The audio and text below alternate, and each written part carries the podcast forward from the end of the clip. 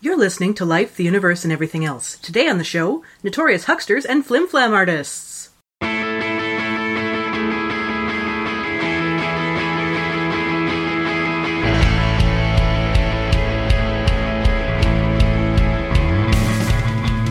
Life, the Universe, and Everything Else explores issues of science, critical thinking, and secular humanism. If you have questions or comments about the show, or you'd like to suggest a topic, you can find us on Twitter or Facebook, or send us an email at lueepodcast at winnipegskeptics.com. Show notes and references can be found at lueepodcast.com.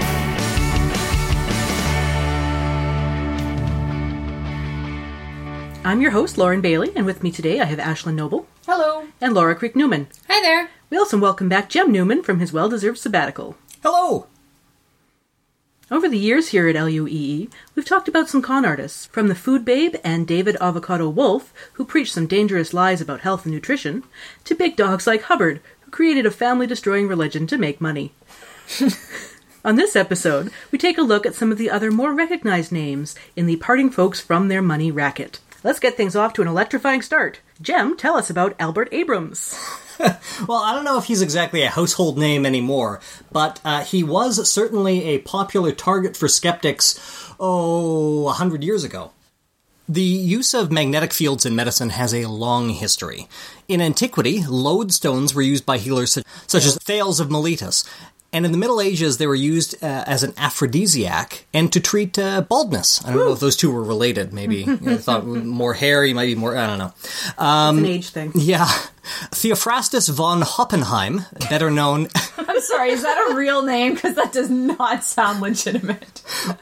you wouldn't name your kid Theophrastus? You named your kid Huxley. Uh, Theo- Theophrastus von Hoppenheim. Uh, sorry, von Hohenheim. That's like a really bad fantasy name. Yeah. Exactly. This is why I had to ask. So, von Hohenheim was better known as Paracelsus, or Paracelsus. I want to say Paracelsus because it's Latin and you always have the hard C in Latin. I mean, traditionally, but, you know, people say Paracelsus these days. Anyway, uh, you've missed me, haven't you, listener? I was going to interrupt to say that. This is the essence of our show. Paracelsus, who is hailed as the father of toxicology, promoted the use of magnets to push and pull diseases such as epilepsy out of the body. Is that how they work? Uh, no. Um, in the late 18th century, as scientists were exploring the relationship between electricity and magnetism, Franz Mesmer popularized the use of electromagnetic fields for medical purposes. Mesmer, of course, is the namesake of the verb to mesmerize. He also is the originator of animal magnetism, though he used the phrase to describe a life force analogous to Ki or Hahnemann's innate intelligence, uh, while today the meaning has, of course, shifted to describe simple charisma instead of uh, Mesmer's vitalistic philosophy. As North American cities embarked on the process of electrification at the turn of the 20th century, electromagnetic devices were increasingly embraced by snake oil salesmen uh, who patented electrical machines designed to diagnose and cure pretty much any ailment.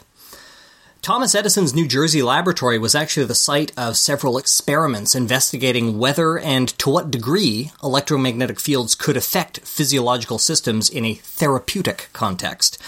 Upon examining data gleaned from a series of circulatory, cellular, neurological, and respiratory studies, investigators could find no support for any sort of electromagnetic therapy.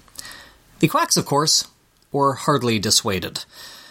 At the forefront of this revolution in patent medicine was American physician Albert Abrams, inventor of the oscilloclast, the radioclast, and the dynamizer. Ooh, these are fancy words.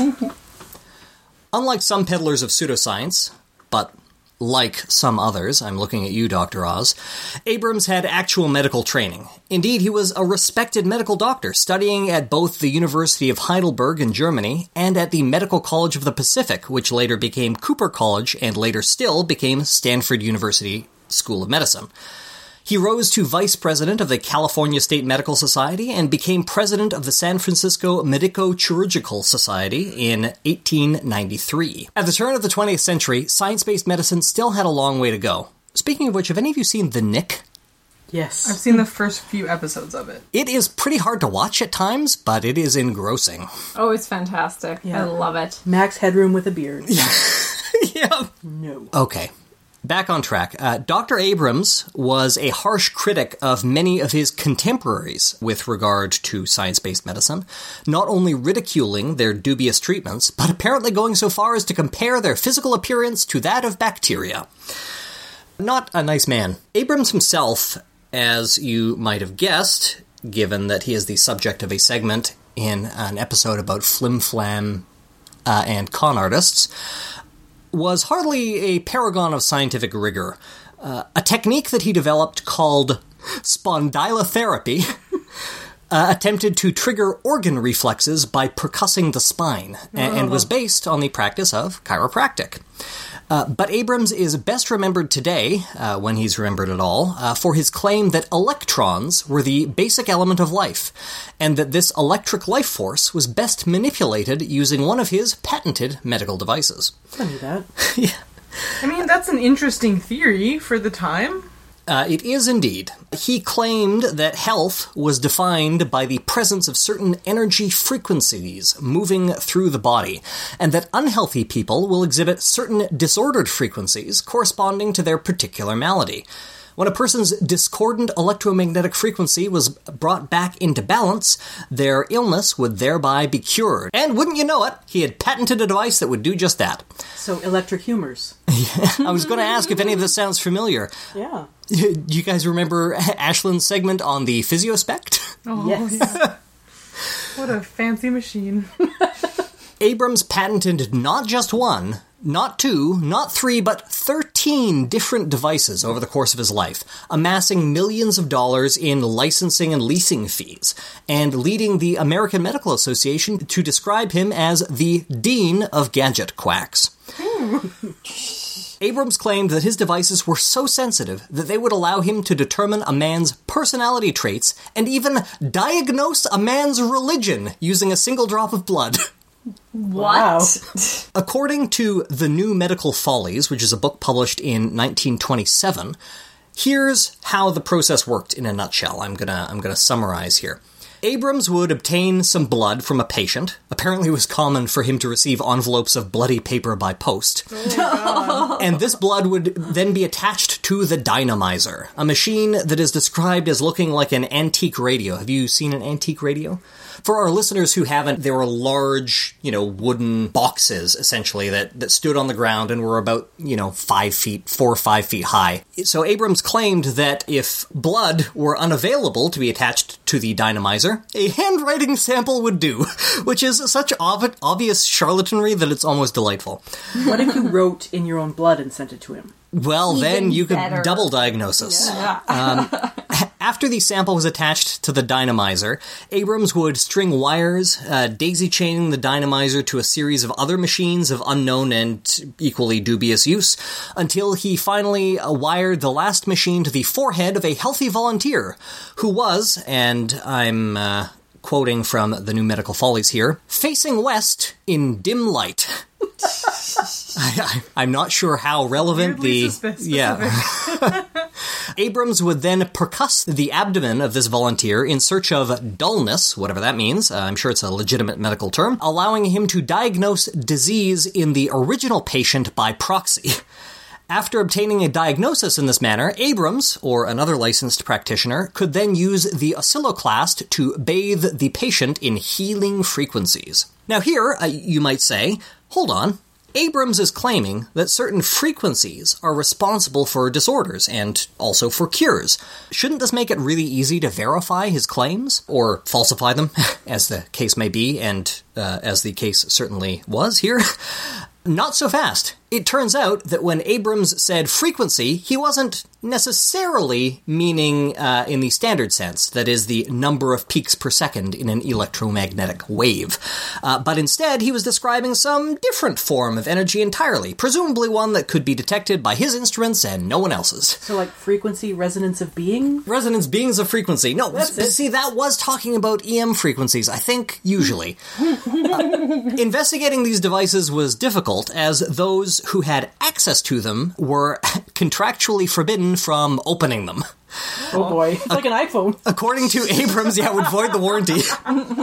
Uh, this was apparently to prevent a practitioner or patient from disrupting the delicate adjustment of the device, which seems entirely plausible and is exactly what I tell my patients before I sell them a box of loose gears and call it Newman's Electro Turbo Oscilloprobe, now with blockchain integration. Newman's own. yes, well, I, I, I think I might get into uh, into trouble with the Paul Newman estate if I if I called it Newman's own. But uh, anyway, Reminds me of those, um, what were they, golf ball returners that they were selling as bomb detectors. yep, in Iraq, yeah, a damn uh, thing, but don't open them.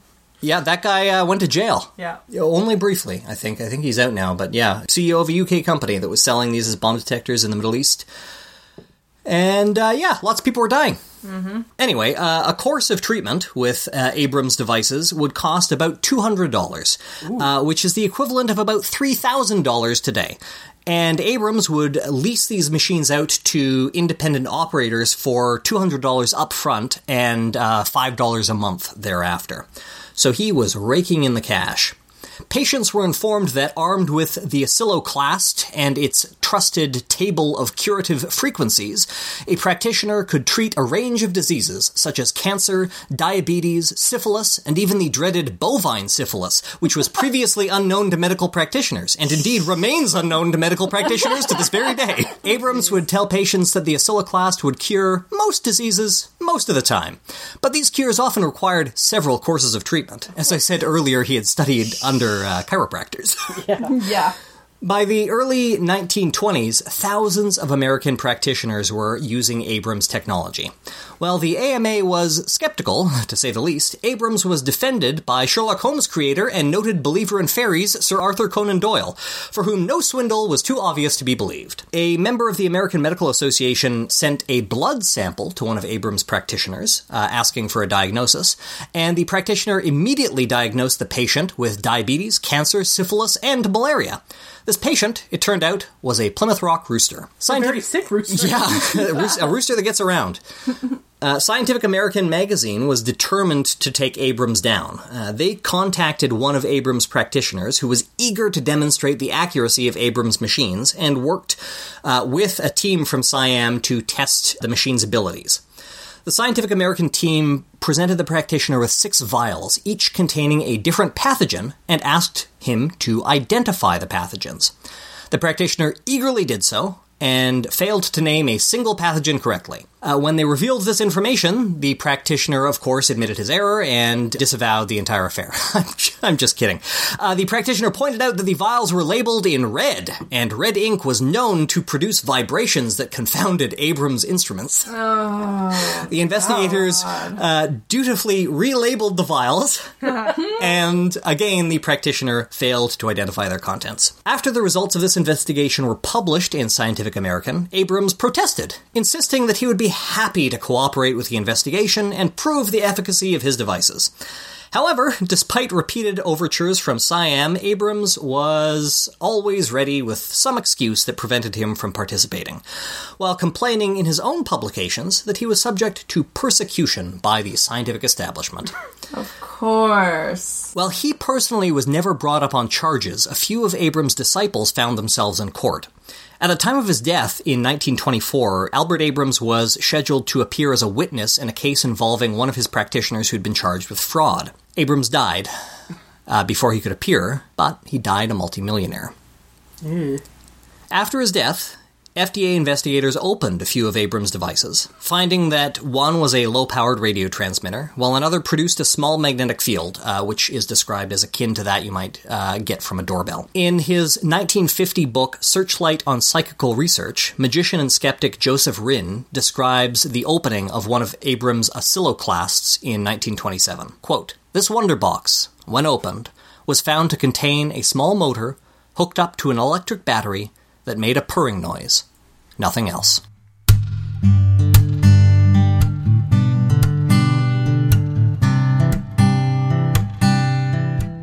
So from medicine, we head now to beauty. Laura? For this episode, I really wanted to do a female con artist because we you. all know many, many stories of of male con artists and flim flam artists out there. So I thought, well, let's let's see what history has to offer in terms of female cons because, of course, we are just as clever as everybody else. So. Now, there were actually quite a few interesting ones to choose from. There were multiple stories of lost princesses that conned their way into riches and protection. How many of them were 132nd Cherokee? No, a lot of them were just claiming to be of different European backgrounds and such. There was even a similar type of thing where a Canadian was claiming to be a lost uh, Carnegie daughter. And Oh, I heard so- about that one. Yeah, yeah. So, you know, that's like the North America's version of that. So there was a few. There's also a really great one the story of the woman who would travel around with a trunk full of riches and ask for a safe stay at people's houses for the night. And mysteriously, every morning, the trunk and all of their riches would be gone as well. So the Nigerian prince email scheme. Um, it's kind of like that, except no, she traveled with a little person in the trunk, and the little person would go and steal the riches and put it in the trunk, and then they would leave people's houses. Oh, oh my, Oh my goodness. goodness. An unexpected layer. Yeah. That is a too good to be true story. That is something you'd see in like a cheap like 80s fantasy movie. And now you know where they got it from because it happened. But as Lauren said, I'm actually going to talk about a beauticians. The woman I settled on was someone named Sarah Rachel Russell, and a lot of people are probably not familiar with this person, although she did go by another name of Madame Russell. So perhaps if you're into Victorian history, you might have heard of her. So, as I mentioned, she was uh, around in London in uh, the late 19th century. She was born in approximately 1814, but she made her name in the 1860s and 70s or so. And she was born to Jewish parents of a theatrical background, apparently, performers of some kind, though her story, her background was a lot more inflated and related to royalty and nobility, uh, the way that she told it as she went on. So, she had a couple of husbands, one of whom was an apothecary or an apothecary's assistant. She had several professions, uh, such as selling used clothes. She ran a chip shop or a fish shop, rather, at some point, and she did some extortion and soliciting and racketeering. And eventually, she settled on a beautician as her as her profession. She opened a Her beauty racket shop. of choice. yeah, so Everybody's got their talents. she ran a salon that was very popular among uh, noble women in London at the time, and she sold numerous preparations that would guarantee everlasting youth. And she used this in her advertising. So she put out this pamphlet called Beautiful Forever, advertising her products. And there were all sorts of things, uh, like Jordan River water and Arabian something or other. And one of her very famous ones was the magnetic rock dew water from the Sahara Desert. So, of course, all of these things, she sold these to women with the promise that it would be that fountain of youth type of thing, stop the aging process, make them beautiful and fair, and all of those things that uh, women of that time would be looking for. The slogan "Beautiful Forever" makes me think of like the tagline of a zombie movie where people die but stay like outwardly beautiful, but they just sort of shrink into themselves. Forever. Umbrella Corp. yeah, yeah. As you can guess, these potions that claimed the guaranteed to make women younger looking and more beautiful and that obviously didn't work Were they very full well. of arsenic? Yes, they were definitely full of arsenic, uh, as well as prussic acid and a bunch of other very caustic chemicals. That'll make your skin feel tight and yeah, yeah. So they did they did some things, but they definitely weren't good for you. But like this Um, wasn't the scam because this was like the standard of care at the time. Well, you know, and see, this is the thing. Like, she's some reports will say that she's one of the people up there that started that that beauty snake oil type unrealistic promises mm-hmm. thing that we, you know, for us today, we just kind of expect. Oh yeah, everything will get rid of wrinkles, right?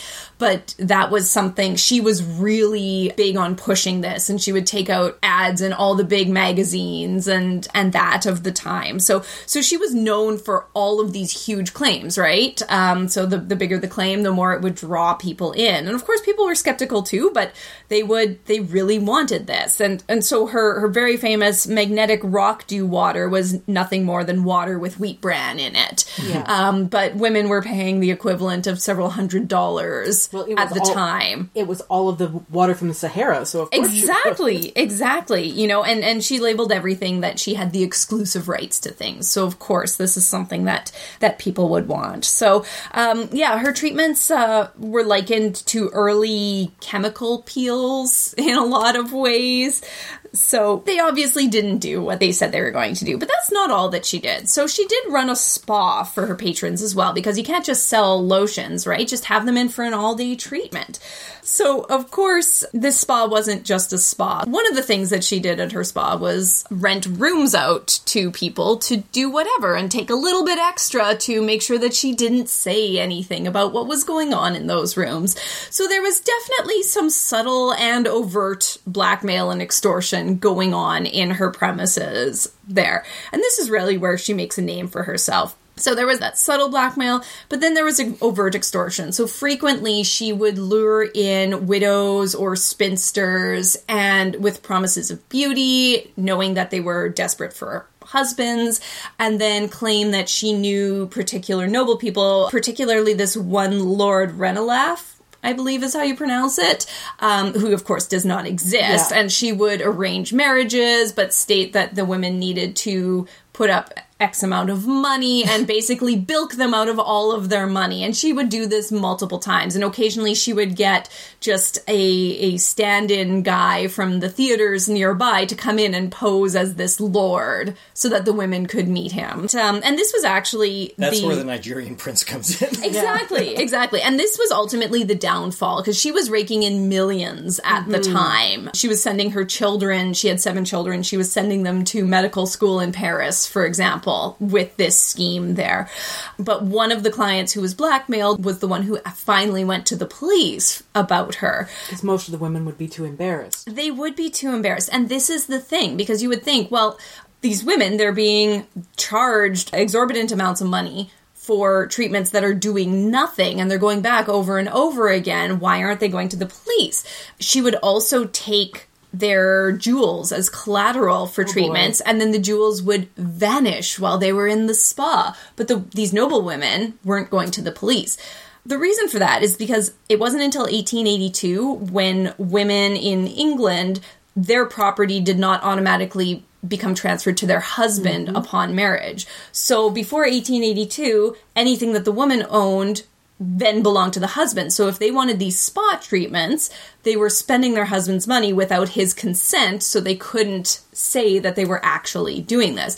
Now, why would you hide these spa treatments? Well, this was Victorian England, and Queen Victoria thought that makeup and spa treatments was for prostitutes and actresses, both of whom were very low in the societal ladder.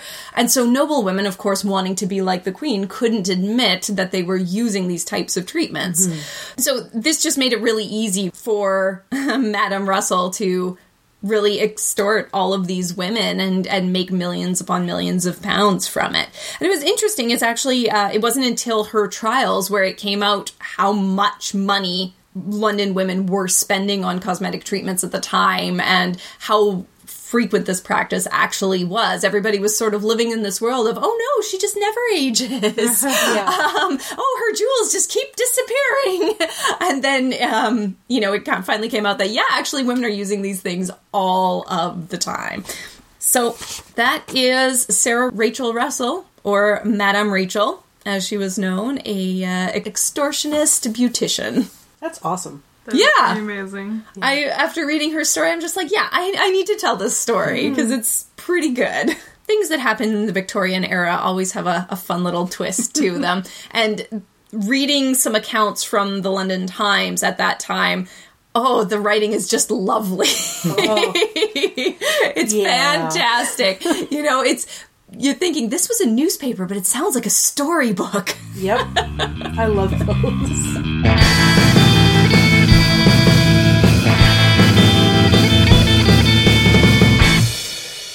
Is everyone familiar with the not so secret secret of the secret? That if you wish for things, nothing happens. Yeah. Yeah, we're talking Rhonda Byrne. Yeah. Yeah. Rhonda Byrne. Yeah, Yeah. you, She you you put it out in the universe, And the universe doesn't care. exactly. Rhonda Byrne obviously wasn't the first to come up with the idea to put this information out. That's one of the principal tenets of Phineas Quimby's New Thought movement. Quimby's most famous disciple was, of course, Mayor Quimby. Not quite, Mary Baker Eddy, the founder of the Christian Science movement. Oh yeah, yeah, yeah, yeah, yeah. So, New Thought is also quite present in the modern prosperity gospel type of churches. Mm-hmm. And another follower of Quimby was a man who I hadn't heard of until researching this topic, but now I have this unholy fascination with. His name is Napoleon Hill. When I read this article about him, this is when I said, we should do a show about flim flam artists. So, thanks, Nap. His family called him Nap. For oh. Napoleon. It's like you're attributing this show to having a snooze. Yes. Napoleon Hill was the first to take the self help book to an enduring international fad. Even today, there's still the Napoleon Hill Foundation, which is spreading the sanitized, mostly fictitious, good word about the early 20th century scam artist. If you remember anything about Hill, know that his most famous book, Think and Grow Rich, was a direct inspiration for Norman Vincent Peale and his self help tome, The Power of Positive Thinking. Mm-hmm. Peale, of course, was the childhood pastor and guru of the 45th President of the United States. Born in Wise, Virginia in 1883, Hill was known by his first name, Oliver, until he wore out all goodwill under that name and switched to his more bombastic middle name in 1908. By then, he had already sold several short stories and articles, had had a marriage annulled at the age of 15, covered up biz- yeah. Apparently, she told him she was pregnant. They got married when he was 15, and then a few months later she said, Oh, wait, the baby isn't yours. So they annulled. He'd also covered up a bizarre robbery slash accidental murder for his employer, and for which. Wait, accidental murder? accidental murder. Isn't that what? Manslaughter? That- yeah. No, it was just this accidental murder, but it was just a black bellboy, so nobody cared. Oh. Yeah. Okay. But covering this up got him promoted to manager at his employer's coal mine, and then there's a five-year gap where he may have been writing and or may have been working in a lumber yard. This is all before he's the age of 23. We do know that he got married for a second time during this period, and he and his wife Ethel had a daughter. The 1995 Hagiography of Hill removes these first two marriages from his timeline. He quickly shipped said wife and daughter back to his father in law and spent enough time in brothels that it was remarked upon by his business associates. And this being the early 20th century, that's got to be a lot. Around 1905, he kidnapped his daughter and refused to return her, swearing he was going to leave the country with her. If I didn't know any better, I would swear that L. Ron Hubbard used Napoleon Hill as a roadmap for his own life. The similarities just keep piling up from here. So in 1908, Ethel had grown sick of Hill's violent outbursts and extracurricular activities and kidnapping. And I grow sick of your kidnapping. so she sued him for divorce. He was also arrested at this time for passing bad checks and pumping and dumping wood from the lumberyard in cash only, please. No wonder he changed his name. He also set out from where he'd settled in Alabama to Washington, D.C. Nothing good can happen from here. Hmm. By 1919, Hill would sweep this all under the rug, saying that he had spent 1908 learning at the feet of Andrew Carnegie, who was then the richest man in the world. Together, according to Hill, they wrote a book that Hill published in 1948 with the title Think Your Way to Wealth. You can find it in print today by the Napoleon Hill Foundation as Napoleon Hill's The Wisdom of Andrew Carnegie as told to Napoleon Hill. That's some that's some Joseph Smith stuff right Yeah. there. I wish I was making this up. Oh, he does get involved with the Mormons later. of course, of course he does. Match made in heaven. In reality, of course, there is no evidence for, and plenty of evidence against, the idea that Carnegie and Hill ever met. As I had said before, Hill never mentioned this mentorship until 1919, after Carnegie had conveniently died. Of course. That was a pattern for Hill. He also claimed at various points in his life to have been an advisor to two presidents, Woodrow Wilson and Franklin Roosevelt. Did he claim this after both of them had died? Sort of. After he supposedly met with Carnegie, but in reality spent a year running from his warrants, Hill opened up a college in the shiny new world of automobile construction. In reality, he just got people to pay him so he could farm them out as free labor to the Carter Automobile Corporation. Oh no! This is a vocational school where you learn how to build automobiles Yep. by providing free labor to build automobiles. While running this college, he met Florence Horner, who was a high school student from a wealthy family. She would become his third wife, and her father would become Hill's bankroll. Ooh. Good deal. By 1912, Carter Auto had filed for bankruptcy, and Hill's students were suing him. They weren't making the promised money building cars for anyone else because they didn't learn anything. And the entry questionnaires for the college were mostly about how much money they could pay. They were also offered $3 per head for anyone else that they brought in in a pyramid shaped recruitment drive.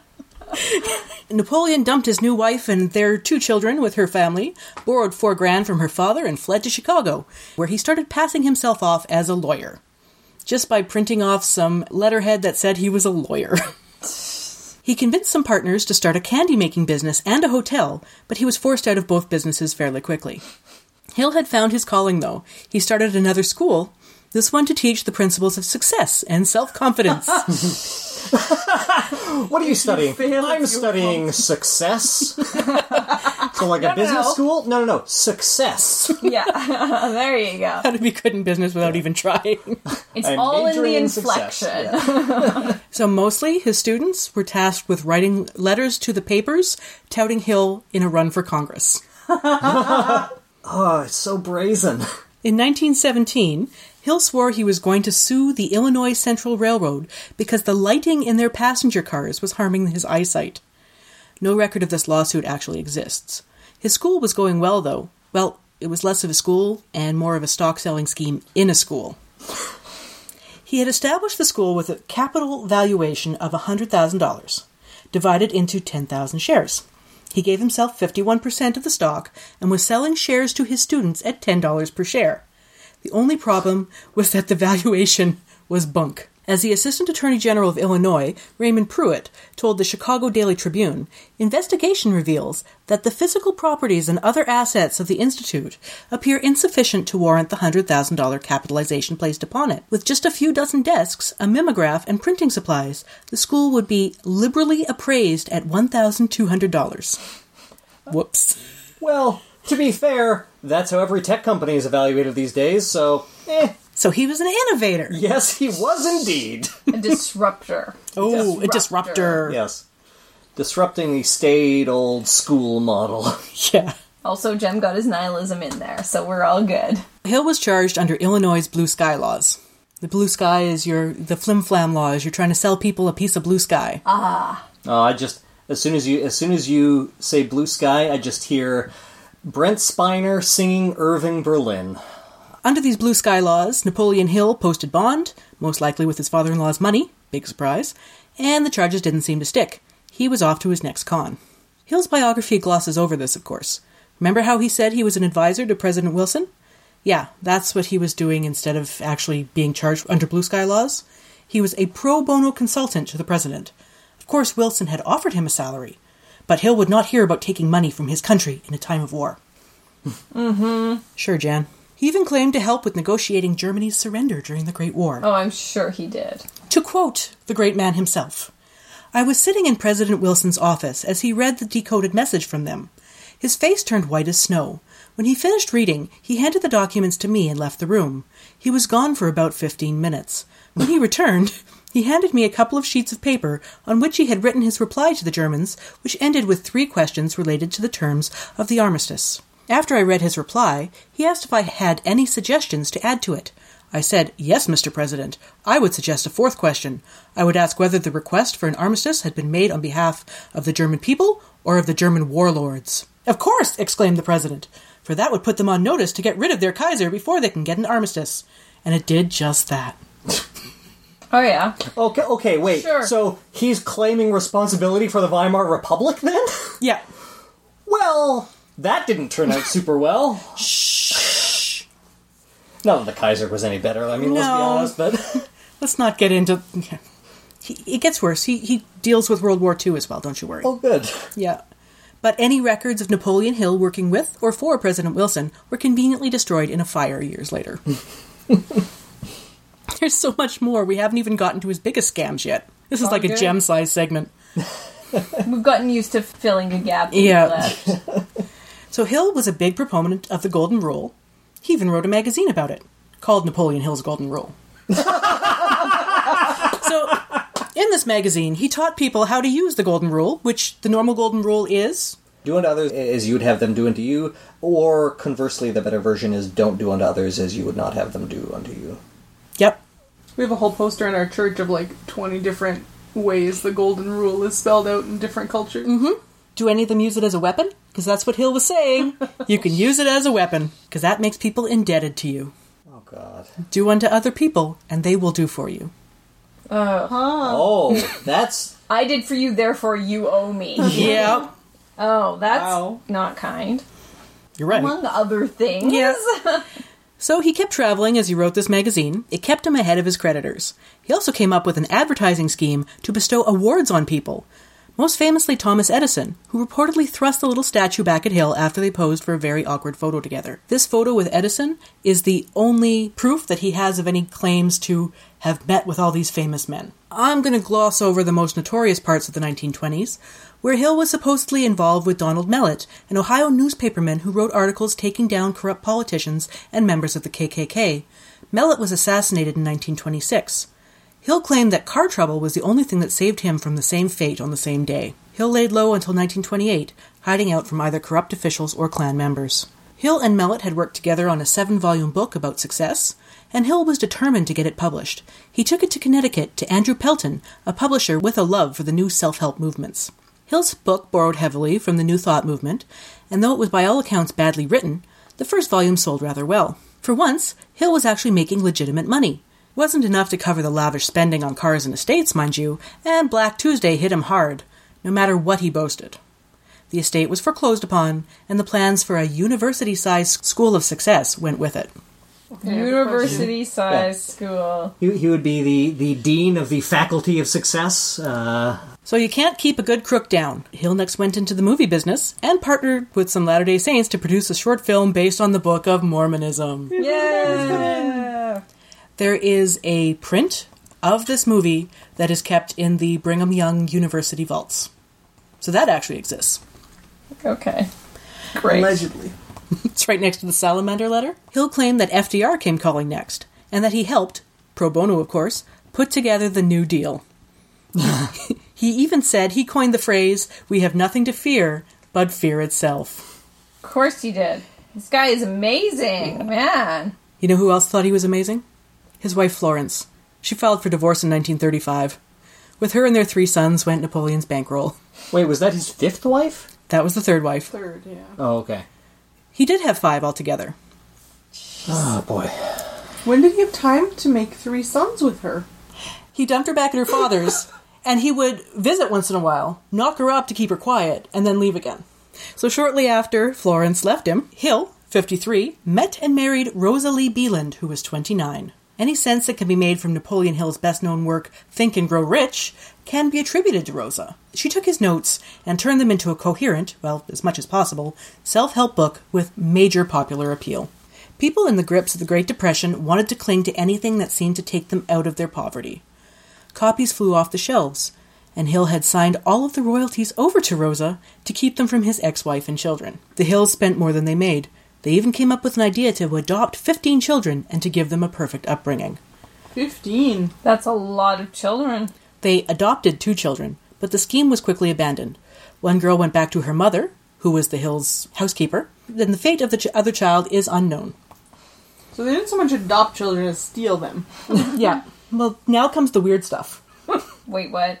Well, now we get into the cult. Oh, good. The Royal Fraternity of the Master Metaphysicians was founded by, by James B. Schaefer and by the 1930s had, they claimed, about 10,000 followers. They relied heavily on the idea that you can imagine something, you could make it real. Does it sound familiar? Mm-hmm. A little bit. The Bible for this society was Hill's book, Think and Grow Rich. In 1939, the Master Metaphysicians had purchased the Vanderbilt estate and announced that they would raise an immortal person. Did you know that our brains have the ability to make us immortal? I'm listening. If they are fed a vegetarian diet and think only good thoughts. No, I'm out. Yeah. I was like, I'm halfway there. I'm totally screwed. Yeah. They adopted a baby girl named Jean and attempted to raise her to be immortal. Hill participated in a lot of the publicity, but advised Schaefer about some investments and spoiled the deal. Schaefer went to prison for fraud and eventually died by his own hand. Baby Jean had been returned safely to her mother before she was three years old. By all accounts, she's still alive. But again, she's lost to history. Mm-hmm. Good for her. Yeah, she's probably somewhere out there. She's living a normal life with any luck. yeah. Rosalie, so that's Hill's wife, had grown tired of him and divorced him in the early 1940s. He published another book, Mental Dynamite. Ooh. But without Rosa to edit his rambling, it was a flop. This didn't stop Hill from claiming that Gandhi had ordered copies of his books. Of course. Gandhi had been shown his books and was so impressed he ordered copies. I don't know when he found the time. I don't know. I hear mental dynamite and I just think of Phineas Gage. Yeah. I didn't until you said that. That's awful. Come on. Hill married again to another trust fund shortly after Rosa left him. Hill toured, doing success speeches, and made his claims of being an advisor to presidents. Since his ideas included nuking the US's enemies, it's a good thing he wasn't.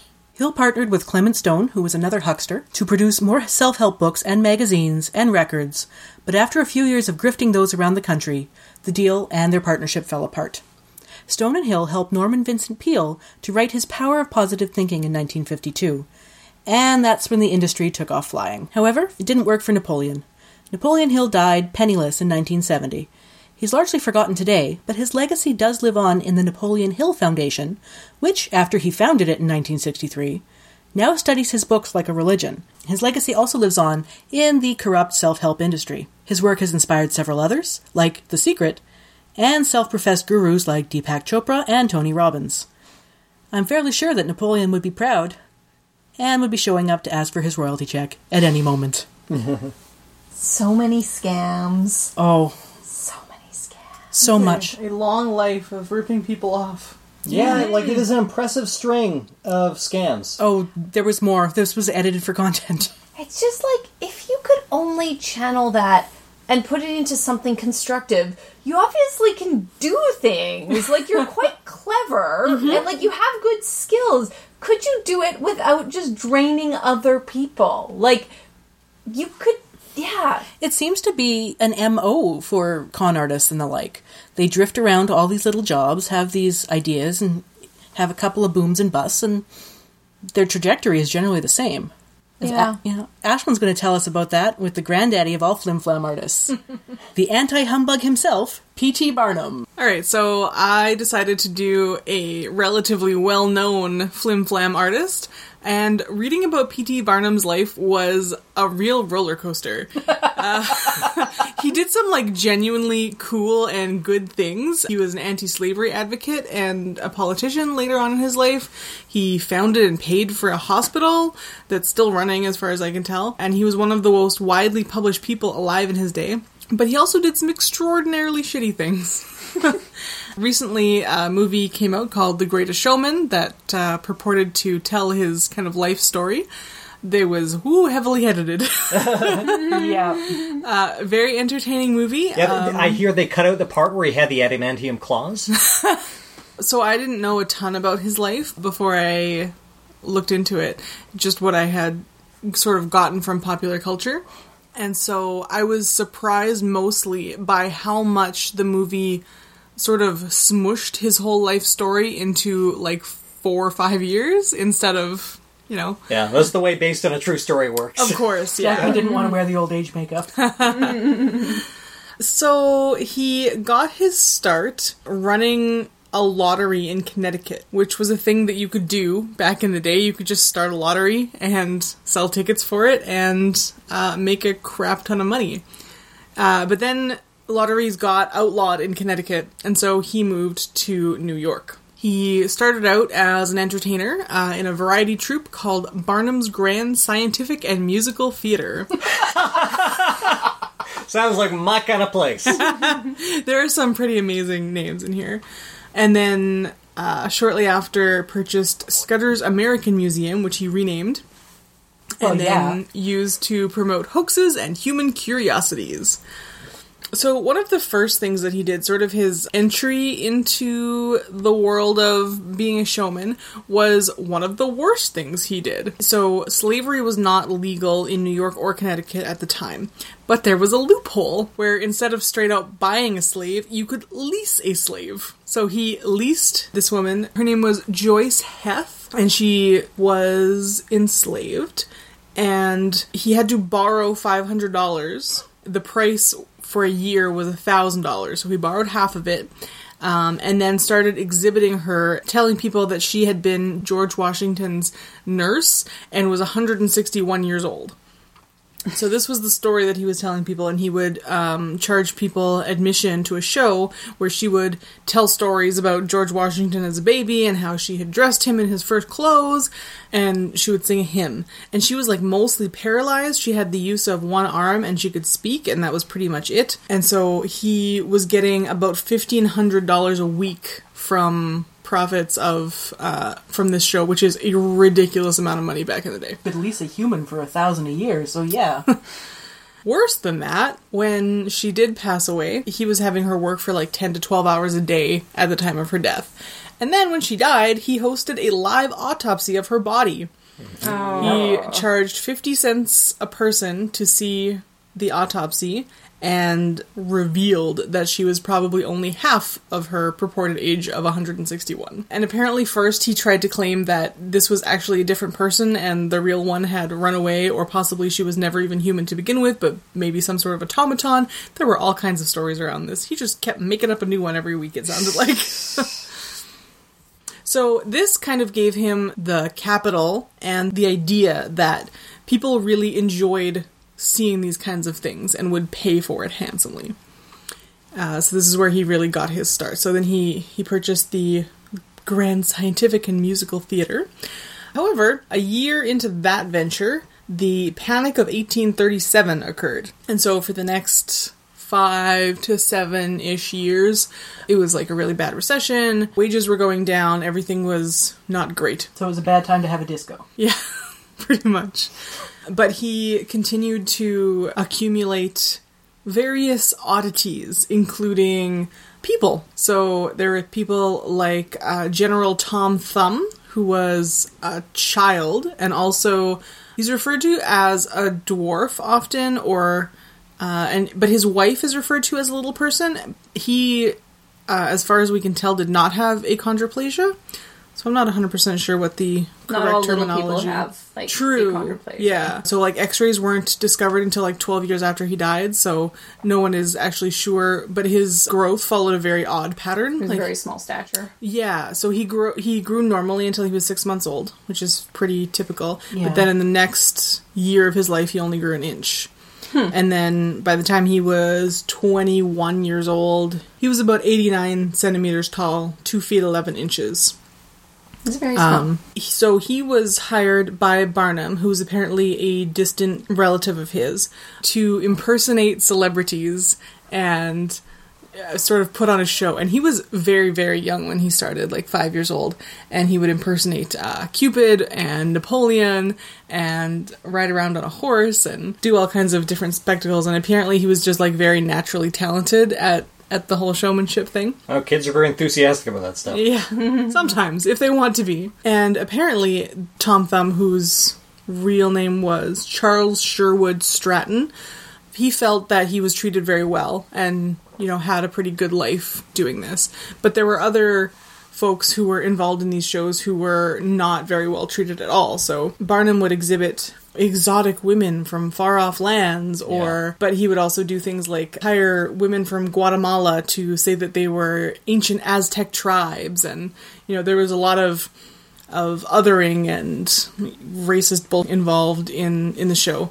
Yeah, Um, like the standard exoticism. Of course, yeah. Which is kind of the exact opposite message of the movie. the movie is very much about like everyone is worth the same and our oddities make us awesome and that is kind of not how Barnum lived his actual life at least up hmm. until this point. He also began exhibiting things like the Fiji mermaid. That's my favorite. So this was the sort of upper half of a a monkey of some sort, sewn onto the bottom half of a fish. Uh, there have been many replicas of this thing sold all over the world. It is pretty wild looking. I think I've seen one of them. Uh, I used to be super into like the Ripley's Believe It or Not mm-hmm. stuff. Mm-hmm. I love that stuff. And so when we were in Vegas when I was a kid, we went to the the Ripley's Believe It mm-hmm. or Not museum. Basically, they owe their existence to to Yeah. Barnum and, and folks like him. yeah, they have one in the Ripley's Museum in Niagara on the Lake as well. Oh, I didn't know there was one there. Yep. Well, there was in the '90s when I went. Yeah, it's still there. Okay. So I thought it was interesting. There was a movie made in 1932, Tod Browning's Magnificent Freaks. it was cast with several people who were actual former Barnum employees. Uh, but in this movie, he apparently shocked audiences by portraying them as sympathetic humans rather than victims or monsters. So, surprisingly, Barnum was kind of a crusader against tricking people. Yeah, he believed that it was okay to fool people. So, for example, the the mermaid and stuff like that, it was fine if you gave people misleading information to get them in the door, as long as they got value for their money. And so he was fine with his version of bullshit, but he was very emphatically not okay with like mediums and psychics, and, and this was all very popular at this time. And so he would speak out against it, and he even wrote a book about how to spot various kinds of of flim flam and humbug, as he called them. It was such a weird juxtaposition to see him fighting against this kind of stuff while being basically the forefather of so much of it. Against the Fox sisters. I don't remember. I don't know. It is very similar to magicians, though, who are big in the skeptical movement because you have people who are trained to fool people. Like Barnum obviously specialized in flim flam himself, but he like has his line that he's not going to cross, right? So does James Randi. Um, well, Insert eye roll here. so he has the specialty in fooling people, but I guess you know you see a lot of mag- magicians in the in the skeptical movement too. I don't know. That seems that seems like a, a precursor to that almost. Yeah, I guess I feel like magicians will tell you that all of their stuff is real, but nobody believes that they believe it. That may be a more modern thing, though. Like Yeah. I, I, I feel like today, nobody except like a small child will believe that magicians are real. But I don't know how how that was in the 1800s. I don't mm-hmm. know. I don't know either. But like Houdini, of course, was a crusader against seances. And Penn Really, I thought he was super into seances. No, no, Well, he, Nope. he was until he wasn't. He had a hard line that where they were trying to talk to his mother or something. and- Okay. Well, and he also had like a pact with his wife, uh, saying, you know, like, if- Right. y- you know, you'll know it's me. If, Yeah, I you guess know. that's where I'm. Yeah. I'm remembering that. From. But no, he was a hardliner, and actually, like he was friends, I believe, with Sir Arthur Conan Doyle, and they butted heads over, over that particular photos. thing. Yeah. He had an extraordinary number of large fires that destroyed his collections over the years. familiar. Things just kept burning down on him. These con artists are really, really bad with fire safety. How well were were these collections insured? See, that doesn't seem to have been like No? the motive. Like, was- I guess his stuff was just like covered in Asbestos. well, no, what's that? Uh, Kerosene. formaldehyde and Yeah. kept going up because you know all those preserved fish and monkeys. well, yeah, you And know, fish monkeys. Yeah, the fish monkeys don't stay good Yeah. forever. And re- so. you, you, you don't have electric lighting in his day, so Yeah. like it's all like lamps and stuff. So. Yeah. One of the things that was quite accurately portrayed in the movie was uh, the tour of uh, Jenny Lind. And so once he had become quite successful, especially with General Tom Thumb, he was invited to England and gave shows for, or at least was able to meet the Queen with General Tom Thumb. And he heard about this Jenny Lind, who was uh, a really popular Swedish soprano and he talked her into coming to the states and doing 150 shows across the states for $1000 a show This is what he promised her. And she was sort of like this paragon of virtue, and uh, he was able to raise the money because she demanded the fee in advance if she was going to do this. Good girl. Uh, and so he was able to raise the money by for various um, like groups that thought that her morality would impact the American public positively. and so her motivation was that she wanted to raise money for her charities, like various um, schools in Sweden that were supporting children who were too poor to afford to go to regular school or whatever. So once she got to the states and realized how ridiculously good he was at promoting things and how much money he was going to make off of this, um, she demanded a change in the contract. And she would get her $1,000 a show, and she would also get any ticket money that was remaining after he took his $5,500 a show management fee. Oh boy. So she ended up making a ton of money. He made a ridiculous amount of money. Hmm, hmm. and she was permitted to break the contract after either 60 or 100 shows if she wanted to. And she ended up doing that after like 97 or something. But they like parted amicably. And she ended up touring the rest of the states on her own without his management and and doing quite well. But so that gave him a lot of money to work with and he did not spend it well they generally don't. That's been kind of a theme here. So many fish monkeys, right? well he started just buying museums okay. so he went uh, he went around buying things uh, he bought uh, yeah another museum Notable profit centers. it was a collection of collections. It was just easier. and just investing money in in various things after a series of very bad investments um, he was pretty broke again Five hundred thousand. That's that's the equivalent today of millions. yeah A metric butt ton is what we're looking at here. Dump trucks full of money. yeah so a tour which earned him a profit of more than $500000 Huh. And i think she made like 250 grand so That is a lot good of money. job hopefully many children got to go to school because of it mm-hmm. Go Jenny Lind. but there was no forced romance plot like they had in that Greatest Showman. Not that? I could tell, no, No. it wasn't really a, a thing. She was, again, very much like her morality and her virtue was a big part of her appeal, right. I guess. okay, so he went on a speaking tour talking about how uh, you shouldn't drink, and that helped him to become solvent again. He also started touring with Tom Thumbs. So Charles Stratton was at this point sort of his own thing. He was doing his own thing, but he had a lot more money than Barnum when Barnum went broke, and so he offered to go on tour with him and sort of help him out. Uh, and the same thing with the the Siamese twins, Chang, and Eng.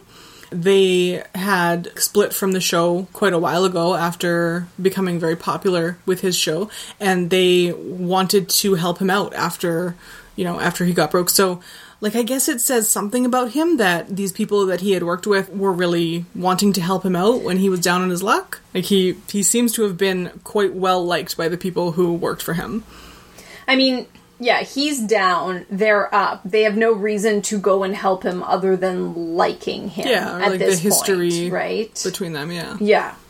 So I just I found that surprising. Mm-hmm. Um, so he seems like the kind of guy who would not be very nice to the little people in his life. Oh, pun not intended. Oh, so yeah, tour of temperance speaking, and then so once he was back on his feet, he became a politician. and he he went into politics and there are some some good quotes from him. I am a showman by profession and all the gilding shall make nothing else of me. Uh, and this is while he was running for office. so he wasn't trying to hide that part. So once he was a politician, he became very outwardly like anti slavery. He gave speeches about how all people are the same and all people have immortal souls, and no matter what the outside looks like, you should treat the person well. And he poured tons of money into his uh, into his town of Bridgeport, Connecticut. So like, this is where he founded Bridgeport Hospital, and he was the first president of the hospital. It wasn't until he was 60 years old that he got into the circus business, which I did not know. Good lord. right? Like that's that's Sorry, how we was- remember it. He was what? He was 60 years old Before he was in the circus. before he got into the Wow. circus business. Yeah. And so a lot of stuff had happened to him at this point. Mm-hmm. One of the creatures that he had in his museums was an elephant named Jumbo. And Jumbo was sort of the big draw to his three ring circus. And it, before this point, no one had ever done a three ring circus before. Three different acts happening at the same time. Whoa! Super, super fancy. And so Jumbo was in there. He, he sort of had the same variety of acts and shows and a menagerie and yada yada that he had had in his museums, except now it traveled around. He bought his own train in order to transport all of this crap across the country, hmm. which was the first time anybody had ever purchased a private train for a. Yes. Neat. I like I feel like I'm leaving out so much because again, like your guy, there was just so many things that he Yeah. did. One of the things that I did not know was that he wrote a an autobiography of himself in Well, it would be weird if you wrote one about someone Oh, else. All those happen. That's how most autobiographies are written. So Barnum wrote an autobiography, uh, Life of P.T. Barnum in 1854. This was actually one of the best methods that he had to promote himself. Um, he gave up his copyright so that other printers could sell inexpensive editions, and at the end of the 19th century, the number of copies printed was second only to the New Testament in North America. Wow. oh boy, that's such a that's such a fascinating idea to just put your own autobiography in the public domain to sell more circus tickets. It's pretty wild. So that was 1854, and he trying to find when he actually went into the circus in 1870. So it was quite a while before he got into the circus thing that he had published this thing. He also published um, the book The Humbugs of the World in 1865, which was that book about like recognizing different kinds of, of stuff. Um, and then he published one that I didn't read anything about, just called The Art of Money Getting in 1880.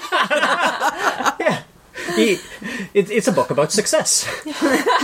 Step one, write an autobiography. Step two, release in the public domain. Step three, profit. Step one, write a book about success. Step two, people buy it.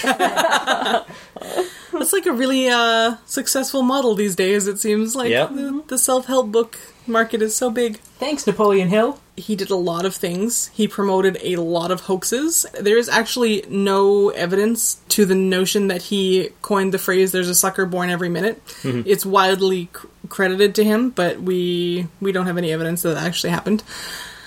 The people who worked for him seem to mostly like him, but he was also a shitty, shitty person in many, many ways. And I still recommend going to see the movie. It has some really catchy music.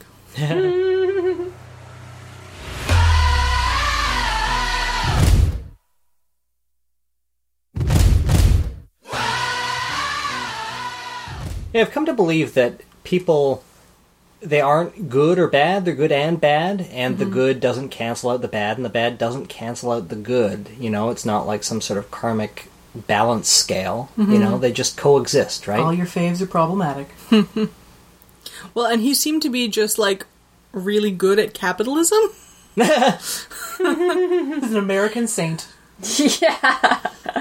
He figured it out at an early age with the lottery thing and just kind of went with it. Like he had so many jobs, so many. Again, that's what I was saying. Is they all these hucksters seem to have this like jump from scam to scam to scam or job to job to job, and then just keep going for the bigger score. Mm-hmm. Well, I, they have a remarkable resilience to keep going, to mm-hmm. keep trying it again. Like, I kind of wonder if it's a bit of that, like, adrenaline addiction tendency, right? Like, it's kind of like gambling. It's just like looking for the next big payout, right? But it's pretty impressive that so many of these people hit rock bottom and continued on and skyrocketed again, you know? Like, that's something. It is quite something, these stories. Just their mm-hmm. highs are incredible and their lows are low, but they go back up again. I couldn't do it. I get seasick. Yeah, yeah, it just, it all sounds so exhausting and uncomfortable and just, This is why we aren't rich.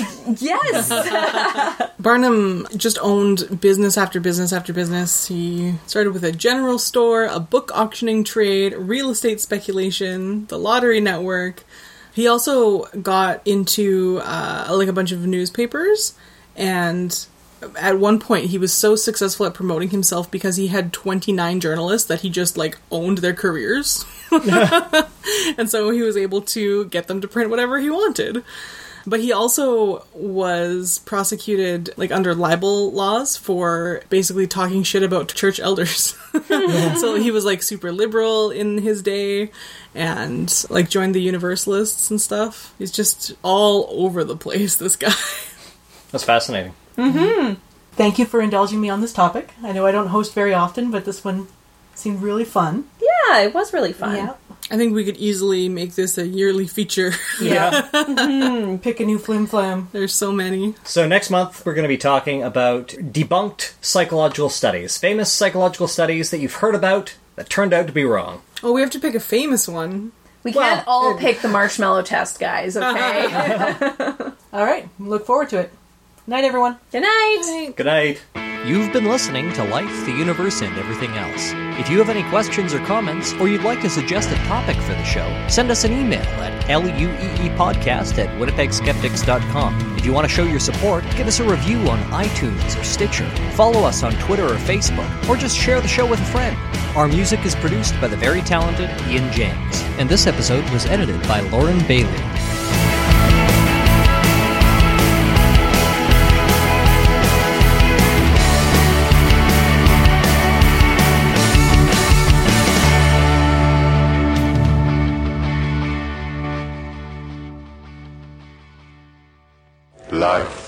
Don't talk to me about life.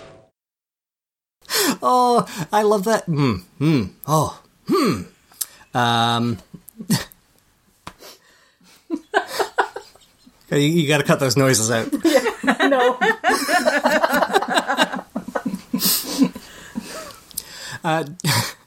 I'm just a big Matt Frewer fan. Like, uh, oh, he was so good as Moloch. It's one of the highlights of the. Uh, let's not talk about uh, Watchmen. Um, I think Yeah. the Russian mob. Let's watch the horsey one again. Eastern. The horsey one? Yes. Yeah, Viggo Mortensen was in Eastern Promises. Okay. I have seen both. I saw them both like the same year. And he was also in History of Violence. Yeah. Yeah, I was right. I knew he was And in History of Violence. And I believe both of those films feature naked fights in Yes. in uh, men's restrooms. Yeah. And history Oh, of we've seen one of those movies, yeah, haven't you, we? you got to see Viggo Mortensen's scrotum. and history of violence Promises, also right? yeah. Just the scrotum though? Like yeah. Uh, you- it, it was shot tastefully from behind. That would be so weird if there was nothing else but the scrotum. Like, what angle are you using? And why is there so much zoom? it's not it's not centered in the frame exactly, but He dumped her back at her father's and he would poke his head in every once in a while. okay. Knock her up. oh boy. Oh, no. Okay. So